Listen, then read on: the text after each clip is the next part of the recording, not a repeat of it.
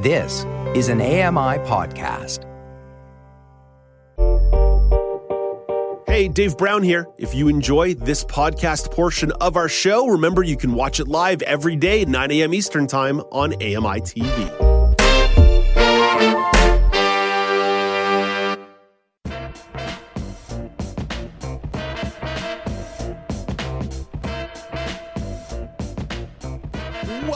Back. It's now with Dave Brown on AMI TV. I'm Dave Brown. It's Thursday, February the 9th, 2023. Coming up in the second hour of the show, Microsoft has launched an AI powered Bing search engine and they've upgraded the Edge browser. Mark Aflalo of Double Tap will fill you in on some details.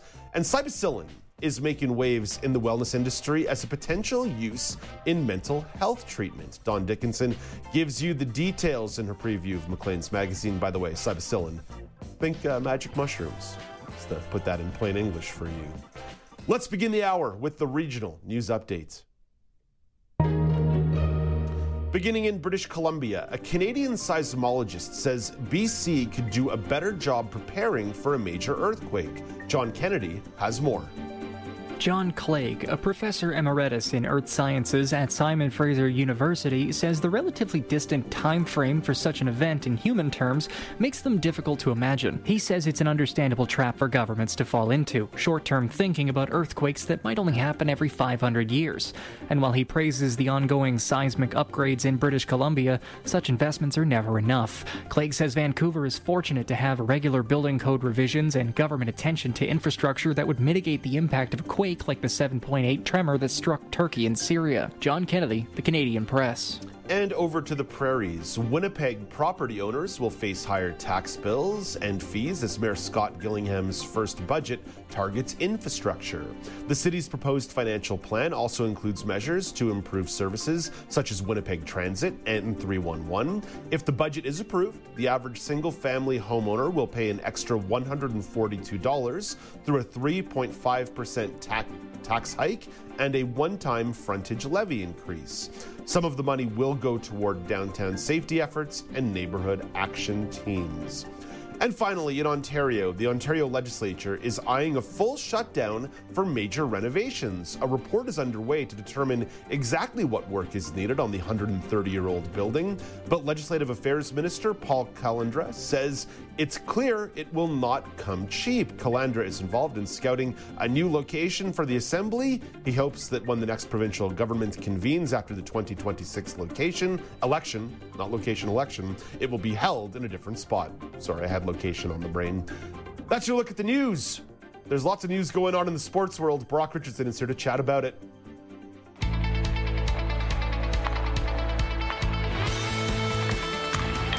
Brock, basketball, basketball, basketball today. Before you jump into the NBA trade deadline, the Wheelchair Basketball World Championships have released their pools for the upcoming tournament. Yes, so the upcoming tournament is um, going to be in June, and I uh, they've released their pools now. The men's uh, side of the tournament will be in uh, four pools. That's why when I get down to them, you're going to see uh, that there are less teams on their side than on the women's side. Let's start with the women's side. Uh, Brazil, China, Australia, Spain, Great Britain. Those are all in Canada's pool. This is a pool that um, is going to be a tough pool. I I believe that the women are going to be able to get out of that pool, no doubt. Um, but it is going to be a tough pool. You're talking about Spain, who's always been a real tough contender, Brazil, who's uh, one of the top uh, ranked teams, Australia and Great Britain, they're kind of middle ground. So Canada should uh, should be able to handle those games quite easily. But I am uh, very much keeping my eye on Brazil and and Spain for the mm, women's side. Very good. And then if we look at uh, the men's side, they're in a pool with Egypt, Germany, and Thailand. Again, Thailand, a very strong team as well. So they're going to be in tough there as well. But that is your look at the uh, men's and women's pools for the upcoming World Championships, which will be held in June. And of course, we'll cover all that mm-hmm. when it mm-hmm. comes to be. Absolutely. Thank you for that, Brock. Thank you for the update. The other side of basketball news, Brock, I'll, I'll be honest with you. I was at the bar last night, went to bed fairly late. I thought all the news was done by the time I closed my eyes. I wake up this morning, all blurry eyed, and I'm looking at the notification on my phone that shows me that Kevin Durant of the Brooklyn Nets has been traded in a blockbuster to the Phoenix Suns. This one must have broken at 1 or 2 in the morning. I was stunned as the NBA trade deadline was already well underway. But Brock, let's start there. Kevin Durant to the Phoenix Suns for quite the package coming back. I'm not going to get into the whole thing here, but a couple of roster players, four first round draft picks, some pick swaps. What is your reaction to the news that Kevin Durant has been ah. traded? Uh, the Brooklyn Nets moving Kyrie and Kevin Durant within four days of one another. You know how much the Brooklyn Nets had to move the sun and the earth uh, to get, you know, what they got for Kevin Durant and Kyrie Irving, and now it's all dismantled and it's all gone and it's all done and dusted. For me, I am surprised at this trade. I will say that um, until we heard news of where Kevin Durant is going, which we did now, I wasn't necessarily sold he was going to stay where he was. Um, but this surprises me uh, to Phoenix, and we'll see how this shakes down. But big, big deal at one one a.m. in the morning, and I feel for all the people that would have had extra coffee putting that putting that together in math and cap crunching and all that jazz. So good on those people because it creates a really interesting top three, uh, big three for Phoenix with the aging Chris Paul, the young Devin Booker, and the middle aged man of the group, Kevin Durant. But those are three tremendous basketball players. It, it turns Phoenix into a real power in the West very quickly. Uh, they've struggled a little bit this year, Brock. They're currently not ranked in the top three in the West, but I get the sense that based on this trade, this is going to make them a major, major player down the stretch. Yeah, it, it has to. Uh, when you have the likes of those three uh, on that team, it has to make uh, big changes. I've always liked uh, Phoenix style of, of basketball. They they're they're kind of like they can be. They haven't been been this way so much this year. They kind of can just kind of show you we're gonna play basketball very aggressively, and you're just gonna have to learn to defend it. This year they've seemed to be a bit on a struggle side, but I do think they're now because of this trade in in the top and and probably put themselves in the you know, conversation mm-hmm. of Western Conference final almost immediately by making this trade. Uh, you mentioned the Brooklyn Nets moving heaven and earth to get Kyrie and Kevin Durant the way they did in the summer of 2019. Uh, Brock, I, I, just want to make mention of two of the roster players that are going back in this trade Mikal Bridges and Cam Johnson, who are both big parts of the Phoenix rotation and are going to help Brooklyn continue to play, just like the additions of Dorian Finney Smith and Spencer Dinwiddie in the Kyrie Irving trade. These are all solid NBA players they got in return.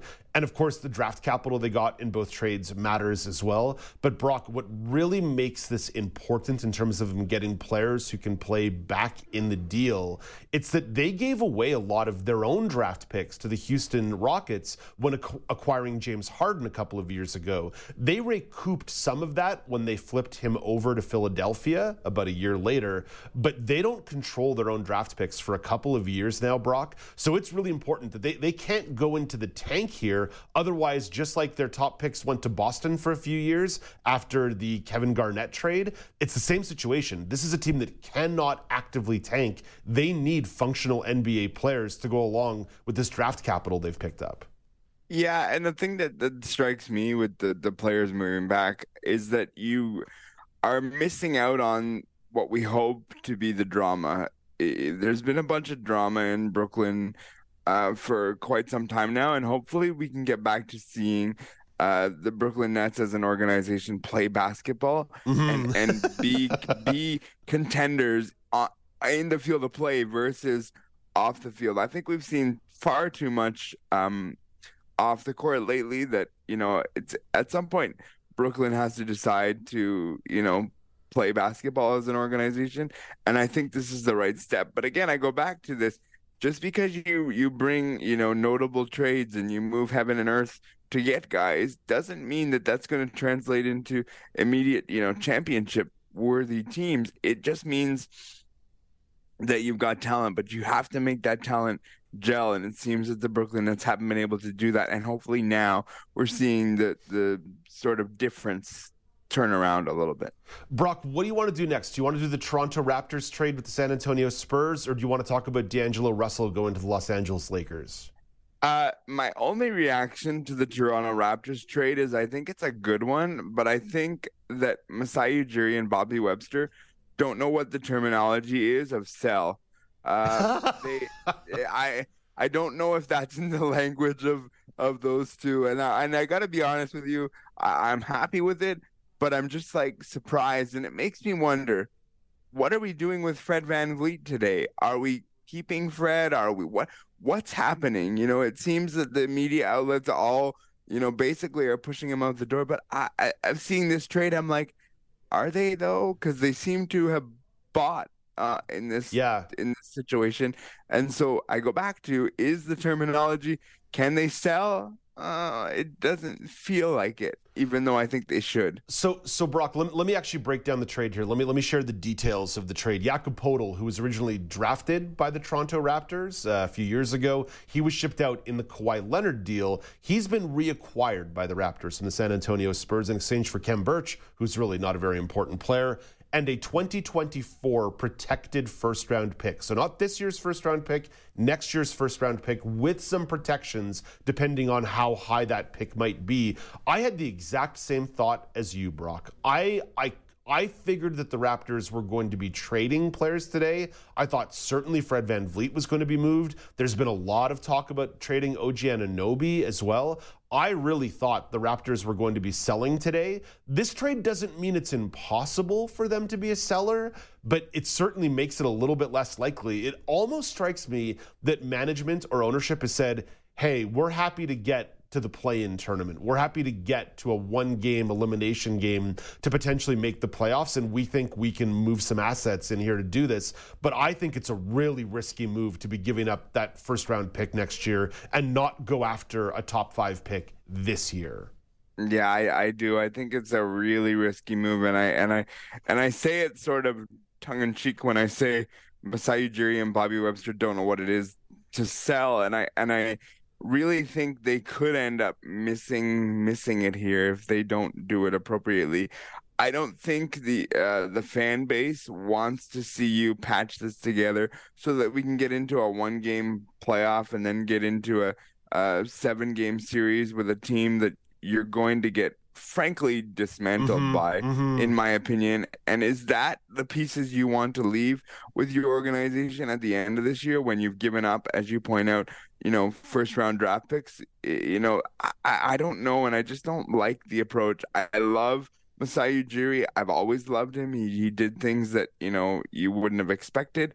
Uh, in the years that he's been here, but this one, I, I have a feeling, Dave, he's he's missing missing the boat here a little yeah. bit. Or it could be proving us both wrong. He might have plans to move OG and Fred today and just go retool in the summer with some of that cap space. So maybe uh, maybe he's pulling a little switcheroo on us here. So he he traded a first round pick, but he's going to get a couple more today. Maybe that's uh, maybe that's the play. Okay, Brock, one more trade to talk about here on NBA trade deadline day. This one's a little bit complicated, so I'm not going to go through all of the details, but the Los Angeles Lakers, so we talked about yesterday as a team at risk of missing the playoffs, acquired D'Angelo Russell. He's a combo guard. And Malik Beasley, a scoring forward, and Jared Vanderbilt, a great defender, in a three way trade with Utah and Minnesota. Doesn't really matter what Utah got in this other than some draft capital and, and Russell Westbrook's contract. But Minnesota did take on point guard Mike Conley and Canadian Nickeil Alexander Walker try and bolster their playoff push. Brock, I don't think there's too much point in talking about Utah or Minnesota here, but the addition of those three players, a former All Star in D'Angelo Russell, certainly one of the better combo guards in the league, Jared Vanderbilt, one of the better defending big men in the league, and Malik Beasley, some scoring off the bench. What do you think this does to change the chemistry in Los Angeles? It, it what it does, in my opinion, is it allows for LeBron James to have some support. We saw him break the record a couple of nights ago, and he it was like a one man band. You if you're going to make a push, you cannot make LeBron James literally carry this team on his own. And I think this piece sort of allows the Lakers to say, okay, we're going to make a push um, and we're going to see what we can do. Once you get into the dance, you never do know with the, the Lakers and what they might do. But to me, this gives the support to LeBron where it's like, oh man, you know, he he breaks the record, but then they still lose uh, yeah. To, yeah. to Oklahoma City, and nobody was talking about it. I didn't even know that they lost, honestly. Because... Until until I told you. Until I told right, you, I was like, it's a bummer. It, it was like, what? They lost? It was all about LeBron and oh, the passing of the ball and all this and it, you know, Kareem Abdul-Jabbar, all that, and it was just like they they lost. Sorry, what? I didn't I didn't catch that and all that, and it was it was a bad look if you're the Lakers. You you just I don't know. You gotta you gotta do something if you're gonna make a push, and I think they've kind of pushed it in the direction where they can actually make a push for this now. Yeah, they seem to have bolstered their depth a little bit, which was one of the things when you looked at their roster. It was it was uh, dangerously thin. It was a thin mint. It was a very thin roster. So they've definitely bolstered that up a little bit, but they're they're not a championship contender. Uh, but this was a trade that you had to make mm. because there was no way they could miss the playoffs. They don't control their own first round pick. It belongs to New Orleans from the Anthony Davis trade. They had to do something, and for them getting to the at least getting to the play-in tournament, it's not enough, but at least it's something Hey, Brock, we got to get out of here, but tomorrow you and I are deep diving into the Super Bowl. Are you excited? Yes, I am yeah, very I'm, excited. It will be good. I'm excited too. I've already got a couple bets in. We'll talk about them tomorrow because there's nothing that TV viewers love more than hearing sports guys talk about the bets they've made. Brock, have a great day. You as well. That's Brock Richardson at the AMI Sports Desk. Alex Smythe is at the AMI Weather Desk.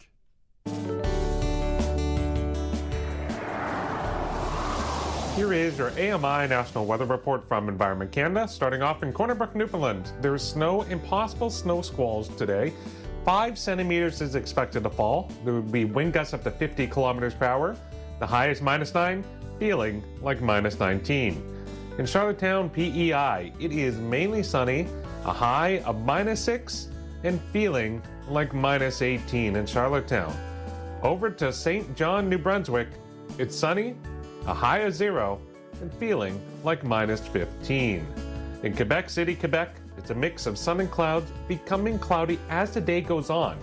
The highest minus 4, feeling like minus 7, but there is a winter storm warning in effect with heavy snows expected to begin tonight. In, here in Toronto, Ontario, it's rain and possible freezing rain going throughout the day. There's up to 25 millimeters expected today, so it's going to be a wet one and the high is 8 degrees. In Sault Ste. Marie, Ontario, there's snow beginning this afternoon with up to 5 centimeters expected to fall. The high is 1 degree, feeling like minus 9. In Brandon, Manitoba, it's sunny. In, it's mainly sunny with a high of minus 8, but feeling like minus 23 with the wind chill. The sunshine continues as we move our, our way west in Regina, Saskatchewan. It is mainly sunny as well. The high is minus 6, but with that wind chill makes it feel like minus 25. Over to Lethbridge, Alberta, it's sunny as well. There is a bit of a heavy wind, wind gusts up to 60 kilometers per hour. The high is 7 degrees, but feeling like minus 12 with the wind chill. To Red Deer, Alberta, it's mainly sunny too. 3 degrees as a high, but with that wind chill makes it feel like minus 18. Up in Whitehorse, Yukon, there is periods of snow today, and it's going to be starting in the morning. There's two centimeters expected to fall.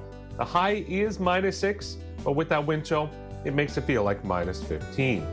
The Kelowna, BC now, it's cloudy with a chance of snow or rain, and then it'll be coming a mix of sun and clouds later in the afternoon. The high is 5 degrees, but it's more like minus 5 with the wind chill.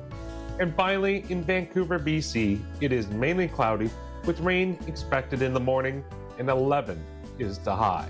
That's our AMI National Weather Report from Environment Canada. Thank you very much, Alex. Coming up next, Microsoft has powered their Bing search engine and Edge browser with artificial intelligence. Mark Aflalo will fill you in on some of those details, but Mike Dobuski also had this topic in mind. So here's a primer in Tech Trends.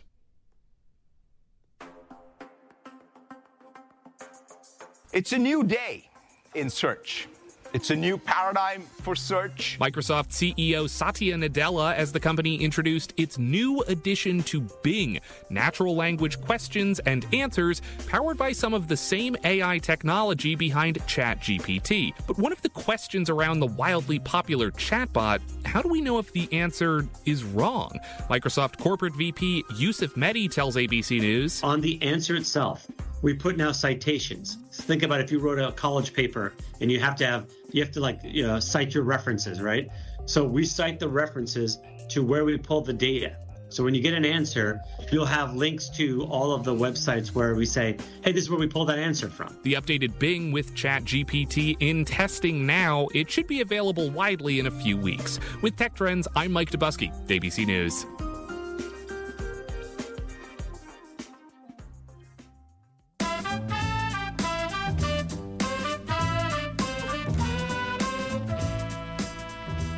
Welcome back. It's now with Dave Brown on AMI. You just heard in Tech Trends before the break some of the big news coming out of Microsoft, incorporating AI into their Bing search engine as well as the Edge browser. So, what does it mean to offer some AI power to these tools? Mark Aflalo is the host of Double Tap, which you can find daily, noon Eastern Time on AMI Audio. Mark, how's it going? I'm doing great, Dave. What a busy week. Oh my gosh, a double dose of Mark Aflalo this week. I'm always excited about that. Mark, eh, there was a little primer that we played before the break that descri- described the way in which ChatGPT might be held accountable for some of the answers it gives in Bing. But what do you think this is going to mean for functionality for users to put AI into the browser and into the search engine? Well, it's all about bringing more context and relevancy to the search and the results that you have this new version of well, what they announced is a new version of Bing, their search engine, which is going to be powered by AI, and also their web browser, which is Edge, that is going to have Bing search all baked in.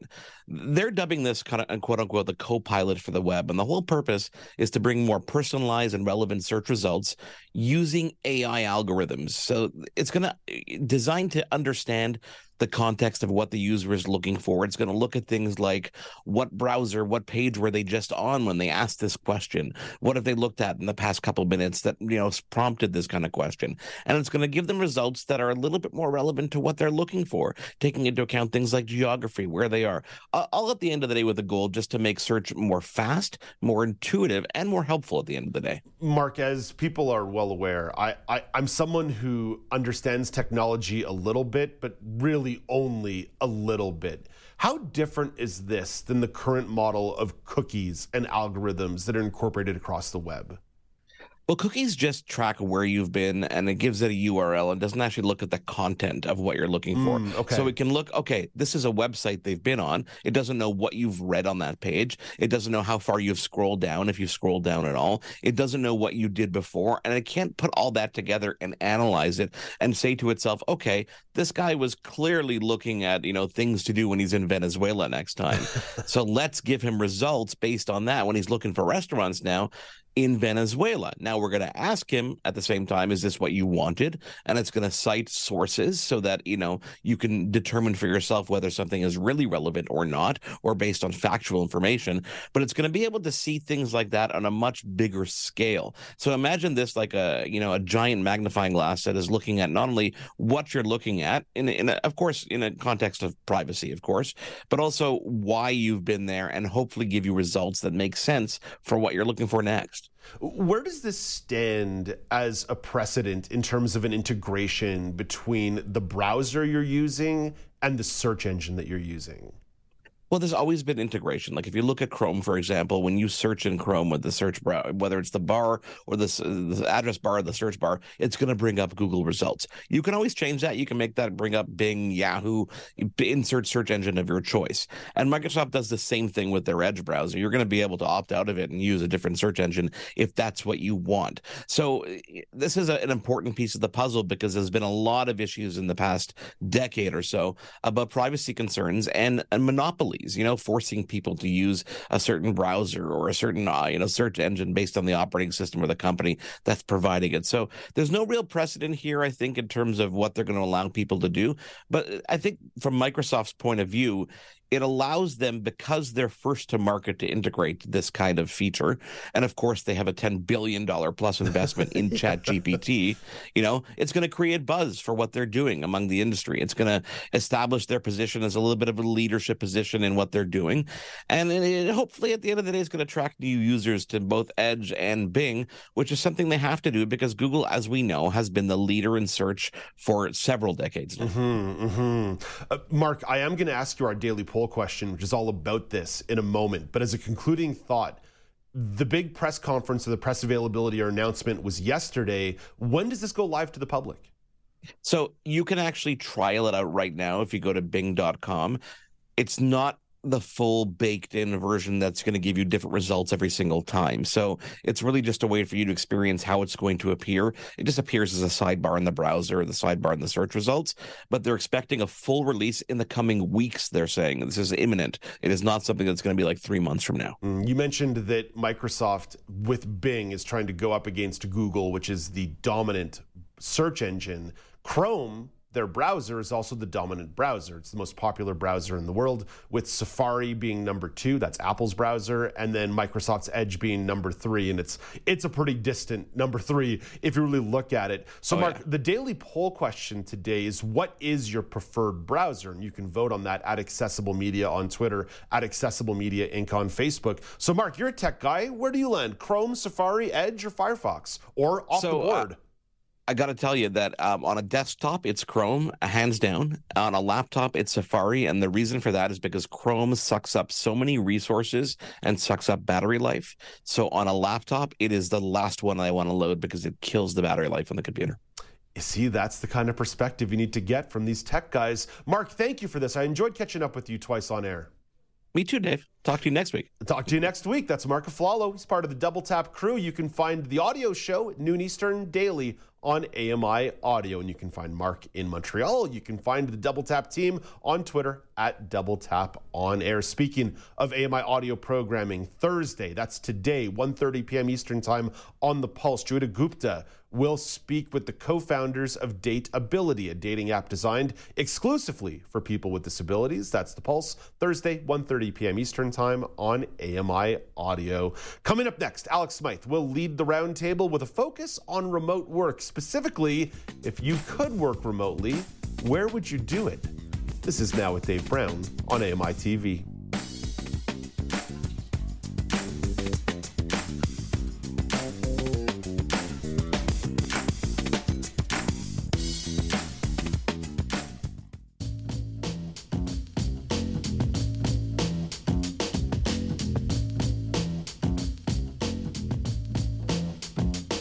Welcome back. It's now with Dave Brown on AMI TV.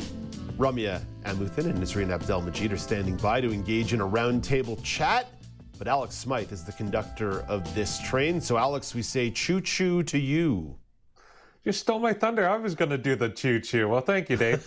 Uh, gimmick, so, gimmick uh, infringement over here. Yeah, exactly. Uh, so, you know, last night I was chatting with uh, one of my best friends, and we were talking just like how expensive it is to to live and, and work in uh, the GTA in yeah. Ontario. You know, it's a struggle everyone's facing. So we started talking because he has family on his wife's side that lives in Poland, which is a lot cheaper. It's like, you know, what would it be like maybe to uh, to work remotely out there to live somewhere far cheaper? So got me thinking, like, what if if everyone could, you know, work anywhere in the world?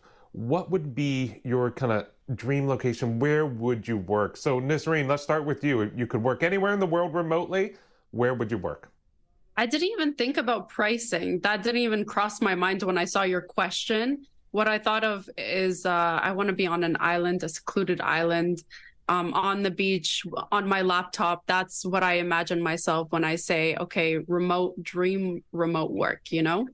So, um, uh, yeah. which which beach, Nazreen? What were you thinking? Thinking a little Florida, because I'm because you know America might not be uh, as friendly as we'd like it to be. California, a little pricey. Where's your beach? California is too pricey, yeah, but it's beautiful. Um, I would I would say, uh, let's say, well, right now, what I'm thinking of is Bora Bora at this point. Oh, oh, Nazreen, even more expensive. Whoa, South, Let, South go Pacific. big or go home. Oh, I, I told it. you I didn't even think about pricing. So now I have to think about that too. So that just got me stressed out. Thanks. Okay.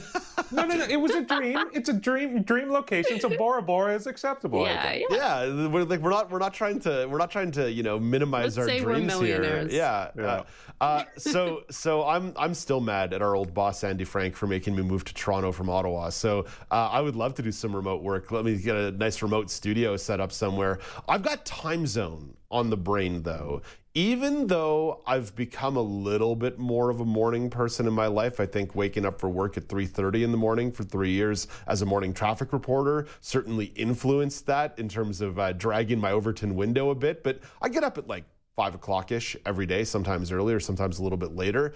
So I would love to not wake up at five o'clock in the morning every day. Go to a place where English is where I'd, what I'd be able to speak in my day to day operations, but get a very friendly time zone. So I was thinking that I might really like living in Ireland.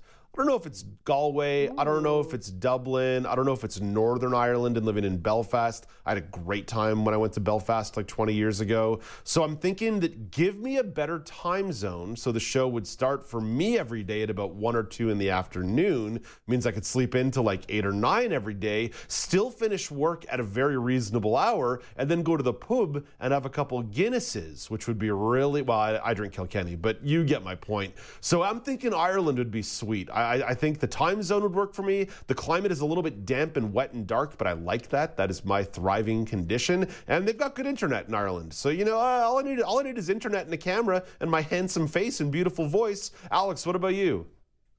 Yeah, so Dave, I'm thinking similar kind of lines. You know, originally I, I thought beach like Nisreen. I thought that would be pretty nice, but to me it's like okay, you know, I, I even in my my dream states, I, am still thinking logistically. Okay, gotta be a good internet, gotta be close with transit and and all these things. So, uh, for me, I'm thinking a bit. It's still Europe. I'm thinking Munich, Germany, somewhere that has a, a quaint feel like like Dublin.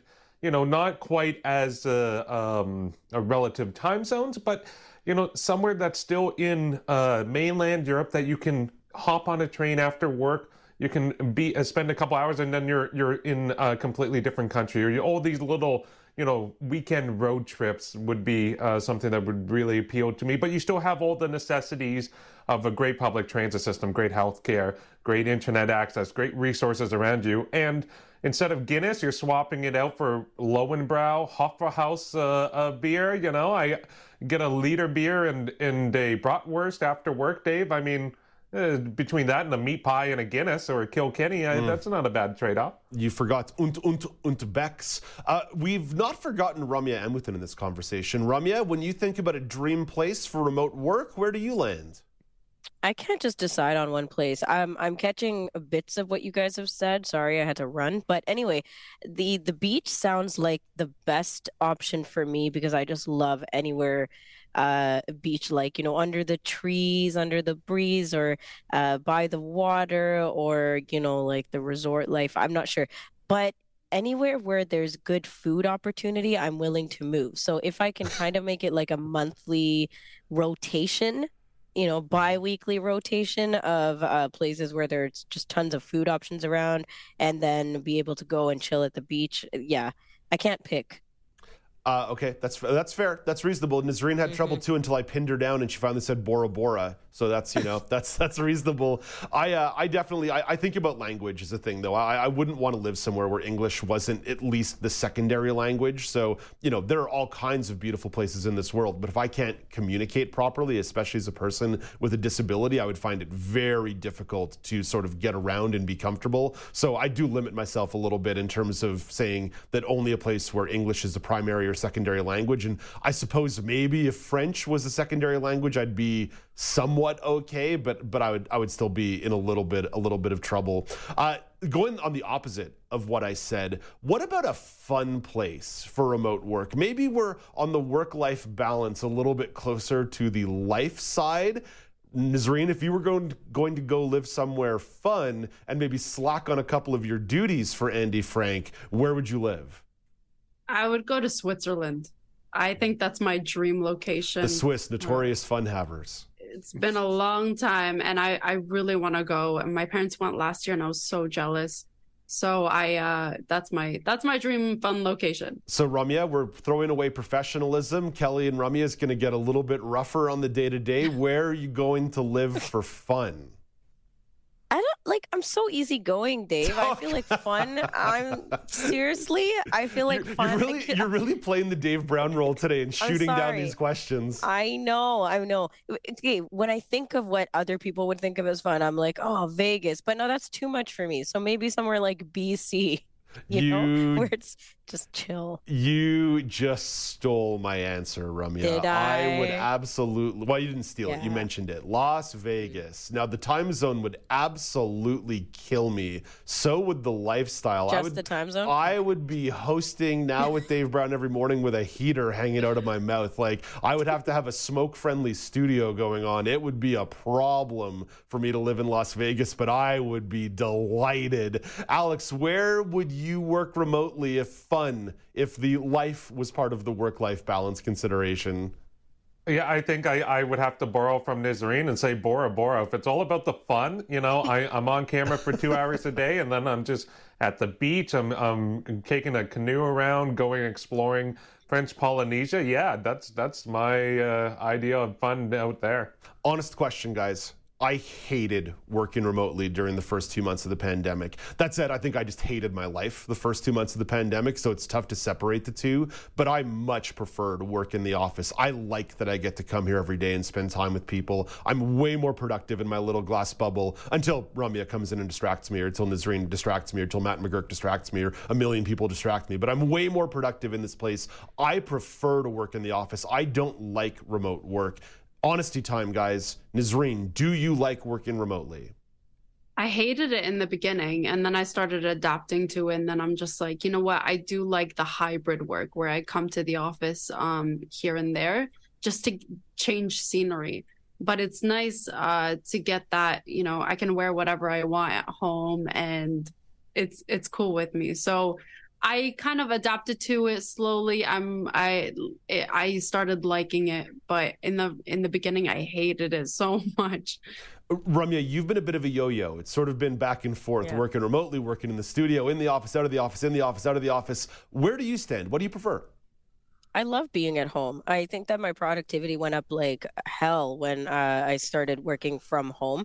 However, I do miss the social aspect, so I enjoy coming into the office as the um, once in a while option. You know, like I'm the person who's like, okay, I'm down to come in two days a week or a couple days every couple weeks and leave it at that. But I don't miss it as much as you do, Dave. I preferred working from home. Half the company is in the building today. I will say the social aspect is great until everybody's up in your grill all day. Although I did see Greg David, and I'm always delighted to see Greg David en person, so that's cool. Alex, what about you? For the majority of the last three years, you've been working remotely. Where do you stand? What do you prefer?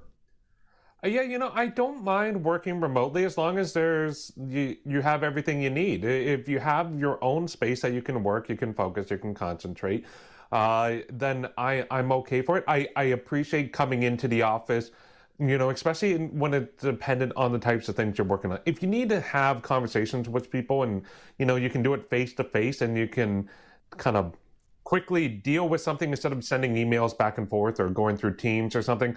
That's beneficial. But I, I like having my own space and I can come here. It's easier. The the commute is far less, I will say. That's that's nice. You know, the traffic on the stairs is usually not too bad uh, compared to having Yes. to ride on the GO train. So, uh, yeah, you know, there's a lot of benefits to working remotely. I was part of a lengthy HR seminar yesterday, and the one thing that I've learned about working from home is that I will drink way too much coffee. Unfettered access to coffee is a big, big problem for me. Uh, Alex, great question. Nazreen, thank you for your input. Ramya, you don't get to go away just yet because you are the co host of Kelly and Ramya, 2 p.m. Eastern Time on AMI TV and AMI Audio. What do you guys have cooked up on the show today? We're checking in with Fern Lullam, and she's going to tell us a bit more of background on her story of becoming a freelance reporter, uh, why she chose to do this, why she Oh, chose cool. this approach. Yeah, I'm looking forward to hearing more about that. Also, Leslie DePoe, our registered nurse, is joining us on a Thursday instead of a Wednesday, as she usually does. And this time we're talking about alcohol consumption. She's, I mean, we're all noticing the trend of people drinking less, um, or at least it trending that we're drinking Uh, drinking don't less. worry, so- I'm making up for them. I'm compensating yeah, the other yeah. way. Okay. same. So we're talking about why that is and um, where that's stemming from for the younger generation. And then we're talking about the volume two of Marty Ross's adaptation of um, Arabian Nights. Michael Fair checked it out and he's going to review it for us. Right on. Ramya, thank you for this. Thank you. That's Ramya Amuthan, the co-host of Kelly and Ramya, which comes your way at 2 p.m. Eastern Time on AMI. Coming up next, we dig into the magic mushrooms. No, not like that. Psilocybin is making waves in the wellness industry as a potential treatment in terms of mental health. Don Dickinson will dig into the ground and give you details in the preview of Maclean's magazine. This is Now with Dave Brown on AMI.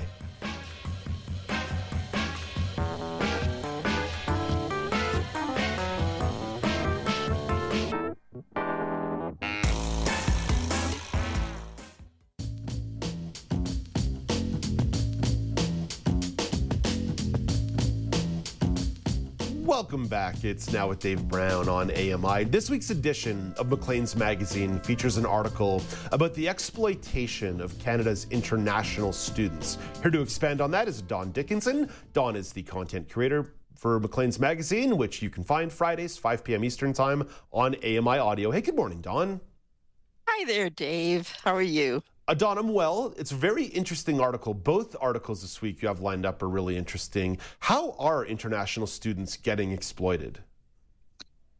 Well, there's varying ways, actually, Dave. Uh, the story in particular that's told uh, is through a personal experience of this young girl, 26, and her name is Nisha. She's from the Punjab, and she very much wanted to go back and get a diploma in early childhood education. So um, she's um, she was confident that she could do the work. You know, smart kid, and she enrolled and in a program and was hoping to get practical experience so that she could actually, you know, come to Canada and, and get a good job and all the rest of it.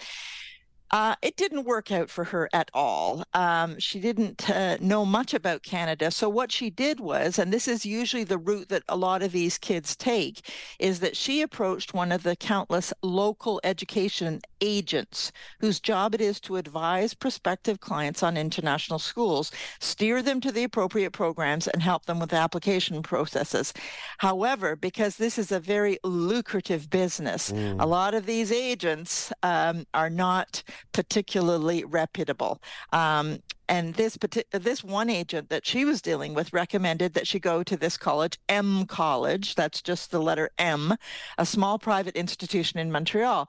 Uh, she had never heard of it, but the recruiter assured her that it was a great fit. It had the right classes, would provide her with a laptop, do all these yeah. wonderful things. Don, you know? I, Don, I lived in Montreal for 25 years. I've never heard of M College or M University. Yeah, yeah. Well, this is this is part of the problem, Dave, because as I say a lot of these recruiters are paid just to recruit, and they're paid by these various universities and colleges and whatnot. And, uh, you know, they're not the most respectable uh, places and as i say it's a very lucrative business right? Mm. so they they sign up these poor kids i shouldn't call them kids they're like in their early 20s but but they sign up anybody young younger than us is a kid. I'm a kid to you anybody, yeah. and anybody in the control room is a kid to me. It's just how it works. It's it's it's yeah. the natural order of things. Yeah yeah. 33 or less you're a kid. Um so you know it's a it's a sad situation. I mean i really felt for this poor girl and the many many many international students that are going through this. So mm. it's it's not good. What about the systemic side? What are the requirements that Canada demands of international students? Well, there are requirements, and I mean, I don't want to say it's completely fly by night. You know, uh, Canada asks uh, international students uh, they have to get an acceptance letter uh, f- uh, from the college. Each province and territory except Nunavut uh, maintains a list of schools it is approved to accept international students. Um, she then had to apply for a Quebec acceptance certificate required to study in the province. She had to demonstrate that she had ten thousand dollars available to cover living living expenses.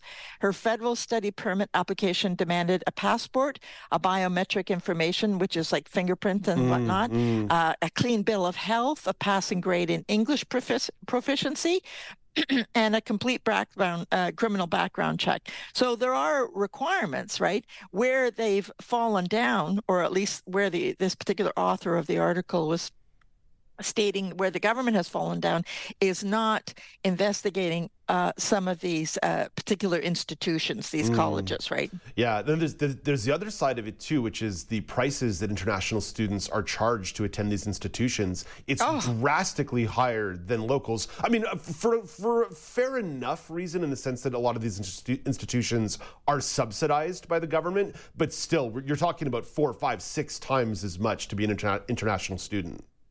Oh yeah, you're absolutely right, Dave. It, it, it's a it, it's an enormous amount of money, money, and also you have to remember that that amount of money to them is astronomical. That's right. I mean, in this in this particular case, uh, her family remortgaged their house. Oh my gosh! Um, it was it was uh, th- you know they're not they don't have an extra fourteen thousand dollars lying around in the Punjab, you know. Yeah. So yeah. they decided that they were going to remortgage, and of course, when everything fell apart and and and the particular college went into bankruptcy, um, you know, there was no recourse and yeah, yeah, the money was gone. Oh my gosh. Oh, it's a terrible story. Terrible story, but one definitely worth listening to as a matter of perspective on this edition of Maclean's magazine. Don, let's shift over to something a bit different. Might even say something a little more groovy. Cybacillin has been making some headlines. Cybacillin is one of the active ingredients in magic mushrooms. Some folks are saying it's the next big thing in the wellness industry as a frontier for mental health treatment. Don, not that I would know anything about this, but how does cybacillin work? Well, not that I would know yeah, anything about all, We only Dave. learned about this in Maclean's magazine. That's how we know uh, Yeah, absolutely. I mean, uh, just because I had mushrooms on toast for breakfast this morning, you know. um, yeah, so Carolyn McCullen, who is the medical director of the Greenleaf Medical Clinic and a clinical assistant and an adjunct professor at UBC, explains that cybacillin is actually similar and reacts, your brain reacts similar to serotonin. And of course, we all know what serotonin does, Dave. Makes it's you happy. Oh my gosh, makes you happy, right? So her quote was this can lead to an antidepressant or an anti anxiety effect. Uh, she says the medical community has heard that some patients have experienced visual distortions. Well, no kidding. Uh, hallucina- hallucina- hallucinations, powerful emotional experiences, or self reflective insights, all of which she says can lead to new ways of thinking. Mm-hmm. So there you go. Mm-hmm. I think there were some songs in the 60s written about this. Uh, Don, I know there's some research going on at several universities across the country, but how are health companies planning to use cybacillin? Well, health companies are considering it for the treatment of addiction, depression, anxiety, PTSD, and perhaps most notably end of life distress. Mm. Uh, a landmark uh, study found that cybacillin might um, okay how they said it was occasion mystical type experiences. I love that eh? Uh, so they really i mean obviously a lot of research is is going into it right now uh, following studies. Um, it's emerged in the medical community um, as an exciting potential treatment for many many uh, different uh, uh, ailments. Mm. it, it really does feel that the conversation around cybacillin is not too far off from perhaps the conversation around cannabis 20 or 25 yeah. years ago from, from a medicinal standpoint maybe not so much a recreational standpoint at this at this time but what is the framework or the conversation in regards to legalization right now well, as uh, can be expected, obviously in Canada, it's uh, the research is necessarily slow and expensive.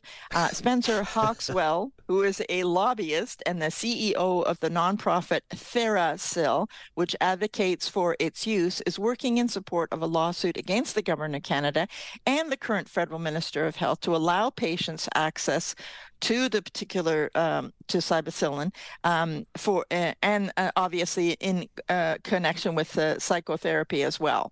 Um, he uh, is actually saying that the, he thinks it will be legal and regulated within a year or so. Oh wow! But they're they're they're trying very much to get to get it. But to your point, Dave, about you know marijuana, uh, you know, in our day, right? Uh, I mean, oh my God, you know, the amount of money and effort that the government put into telling us how terrible it was. And now, of course, it's the drug that's going to, you know, save us all. So Yeah, there's a meme going around British Columbia right now of uh, let's call it powdered Coca Cola for the sake of keeping our G rating and a plastic straw next to it and saying one of these two things is currently illegal. um, and we'll leave it at that to Yeah, wrap we'll up this segment. Don, you're the best. Thank you. Okay, then, Dave, take care. That's Don Dickinson, content curator of Maclean's Magazine, which you can find Fridays at 5 p.m. Eastern Time on AMI Audio. It is an exceptional show. Coming up on the show tomorrow, Michael, Michael McNeely will have a review of the documentary Black Ice. It's also news panel time with Michelle McQuigg and Joita Gupta. I've had a couple great news panels early on this year, a couple moments of tension, a few arguments between me and Joita. So we'll see if we can keep that streak rolling on the show tomorrow. The whole thing kicks off at 9 a.m. Eastern Time. You want to be here, you want to catch it live, especially right after 10 o'clock when Brock Richardson and I deep dive into the Super Bowl. So we'll do some news, we'll do some movies, we'll do some sports. Karen McKay from the Center for Equitable Library Access will be here. It's going to be a wide ranging, interesting Friday show. You don't want to miss it. Until then, I'm Dave Brown reminding you to play safe, play fair, but don't forget to have some fun.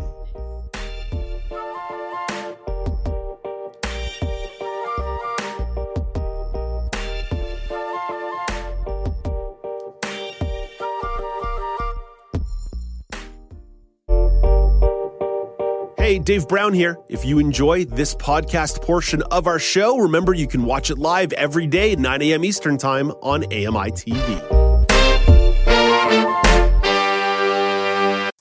Hi, I'm Ramya Amuthan. Join me weekly for AMI Audiobook Review, the podcast that explores new titles, introduces us to famous narrators, and updates what's hot at the Center for Equitable Library Access. Download episodes of AMI Audiobook Review from your favorite podcast provider.